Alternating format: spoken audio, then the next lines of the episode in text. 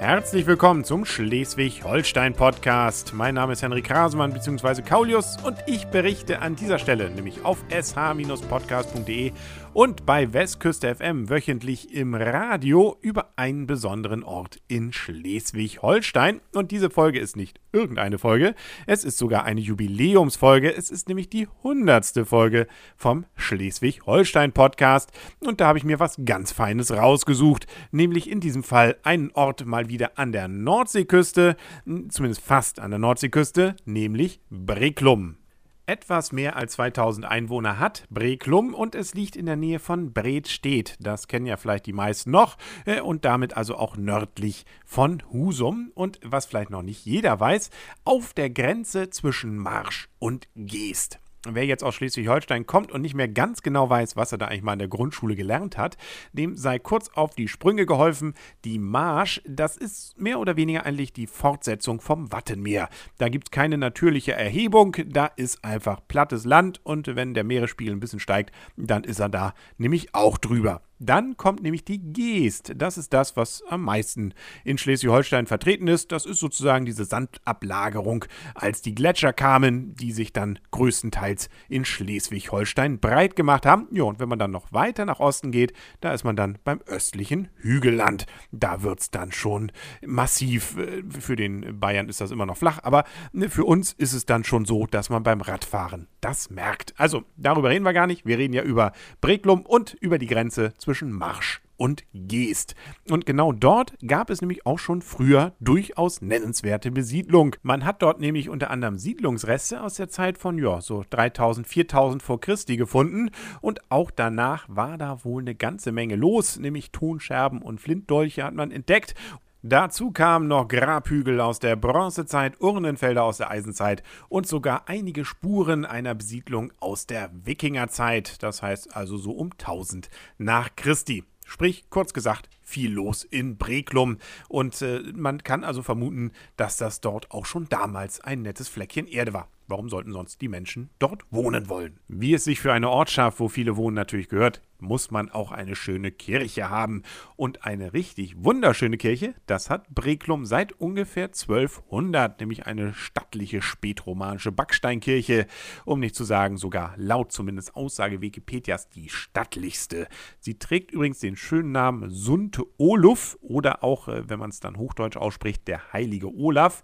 Jetzt kennt nicht jeder den heiligen Olaf. Der war früher allerdings, nämlich zu seinen Lebzeiten, auch der Dicke genannt. Ja, da hat doch tatsächlich ein bisschen, zumindest denke ich mal, die Namensgebung sich verbessert. Ähm, es war übrigens Olaf II. Haraldsson und er war norwegischer König von 1015 bis 1028 und starb, so zumindest sah man das zu Lebzeiten oder kurz danach, den Märtyrertod, sodass man dann schon relativ kurz danach auf die Idee kam, ihn heilig zu sprechen. Das war natürlich dann eine gefundene Sache, um dann auch gleich als Namenspatron eben für die Backsteinkirche in Breklum zu dienen. Und so macht die Kirche dann auch seinem Spitznamen alle Ehre. Ich sagte ja Olaf der Dicke, so hat dann auch seine Kirche richtig dicke Mauern. Das liegt nämlich daran, dass es gleichzeitig eine sogenannte Wehrkirche war. Das heißt, man hatte die Möglichkeit dort, wenn es Überfälle gab, dann Schutz zu suchen und das war so wie so ein kleiner Schutzbunker dann eben auch, sodass also die entsprechenden großen Feldsteine einiges abhalten konnten. Was Breklum übrigens bis heute auszeichnet, ist, dass es dort eine Missionarsgesellschaft gab, äh, nämlich die Nord Nordelbische seit Ende des 19. Jahrhunderts, beziehungsweise heute noch gibt, äh, nämlich unter dem Namen Nordelbisches Missionszentrum. Das heißt, Dort werden also Missionare ausgebildet und dann zum Missionieren in die Welt geschickt, wie zum Beispiel nach Ostafrika oder auch nach Indonesien und China. Genau, also deswegen ist durchaus dort reger Betrieb in Breklum mit den ganzen Missionaren. Natürlich hat sich mit der Zeit auch einiges im Selbstverständnis auch eines Missionars gewandelt. Also das ist jetzt nicht so, dass da jetzt also eine Armee ausgebildet wird, die in die Länder geschickt wird, um dann dort die Missionarsarbeit zu tätigen, sondern man will insbesondere auf gegenseitiges Vertrauen und Verständnis bauen. Und so heißt es hier, man verpflichtet sich mit seiner Arbeit zur Versöhnung, Gerechtigkeit und zur Bewahrung der Schöpfung beizutragen. Also auf jeden Fall eine humane Art des Missionierens. Einmal im Jahr wird es auch richtig voll im Breklum, nämlich dann, wenn das Missionsfest ansteht, zu dem, so heißt es ganz offiziell, die Welt zu Gast ist. Und man weiß ja, die Welt kann groß sein. Ich war selber auch schon mal in dieser Tagungs- und Bildungsstätte, die dem Ganzen angeschlossen ist, nämlich das Christian Jensen Kolleg. Ja, und die ist auch ziemlich typisch für so eine Tagungs- und Bildungsstätte. Auch nicht kirchliche Gruppen haben übrigens dort dann Zugang bzw. können dann ihre Veranstaltungen stattfinden lassen. Die sonstige Infrastruktur ist übrigens für so eine relativ kleine Ortschaft erstaunlich vielfältig. Es gibt zum Beispiel zwei Hotels und acht unterschiedlich große gastronomische Betriebe.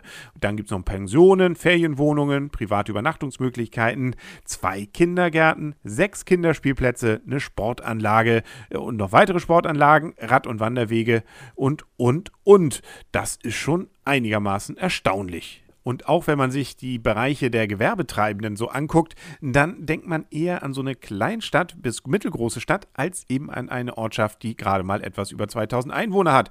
Da gibt es nämlich Geldinstitute, äh, Buchhandlungen, Verlage, Ärzte und so weiter. Man hat zum Beispiel auch ein großes Möbelhaus dort, Supermärkte, Bäcker natürlich, Bekleidungsgeschäfte, Blumenläden, Fleischer, Elektrofachgeschäfte, Gärtner, Autohäuser und, und, und. Also da ist schon einiges los und wenn man will, kann man übrigens auch zum TÜV dort. Und sollte einem das Ganze dann zu Kopfe steigen, dann gibt es sogar noch ein Fachkrankenhaus für Psychiatrie und psychosomatische Erkrankungen. Ja, dass dann der SV Germania Breklum auch noch der größte nichtstädtische Sportverein in Ostfriesland ist, äh, das ist dann eigentlich nur noch konsequent. Nicht, dass man da dann irgendwann mal auf die Idee kommt, sogar gleich den Staat Breklum auszurufen. Nicht, dass es dafür jetzt wirklich ganz konkrete Anzeichen gibt, aber so erste Andeutungen. Es gibt nämlich dort ein Dorffest, das ist der jährliche Höhepunkt äh, des Dorflebens und dort gibt es sogar eine eigene Währung, nämlich das Breklumer Geld. Ähm, das findet zwar vor allem bei Kindern großen Anklang, aber ja, wer klein anfängt, der ist dann eben irgendwann mal ganz, ganz groß. Also am besten jetzt nochmal Breklum besuchen, bevor man man durch die Zollkontrolle vorher muss. Kurz gesagt, Breklum ist ein schönes Dorf und das hat man sogar schon dreimal mit Brief und Siegel ganz offiziell verliehen bekommen, diesen Titel. Übrigens war man auch schon einmal Dorf mit Zukunft. Da kann man doch drauf aufbauen. Ja, und aufbauen kann man sicherlich auch auf 100 Folgen Schleswig-Holstein-Podcast. Äh, vielleicht gibt es ja dann eben in einer Woche schon die 101. zu irgendeinem wunderschönen Ort in Schleswig-Holstein. Hier bei sh-podcast.de und bei OK Westküste im Radio. Bis dahin sagt alles Gute. Euer und ihr, Henry Krasemann bzw. Kaulius. Und tschüss.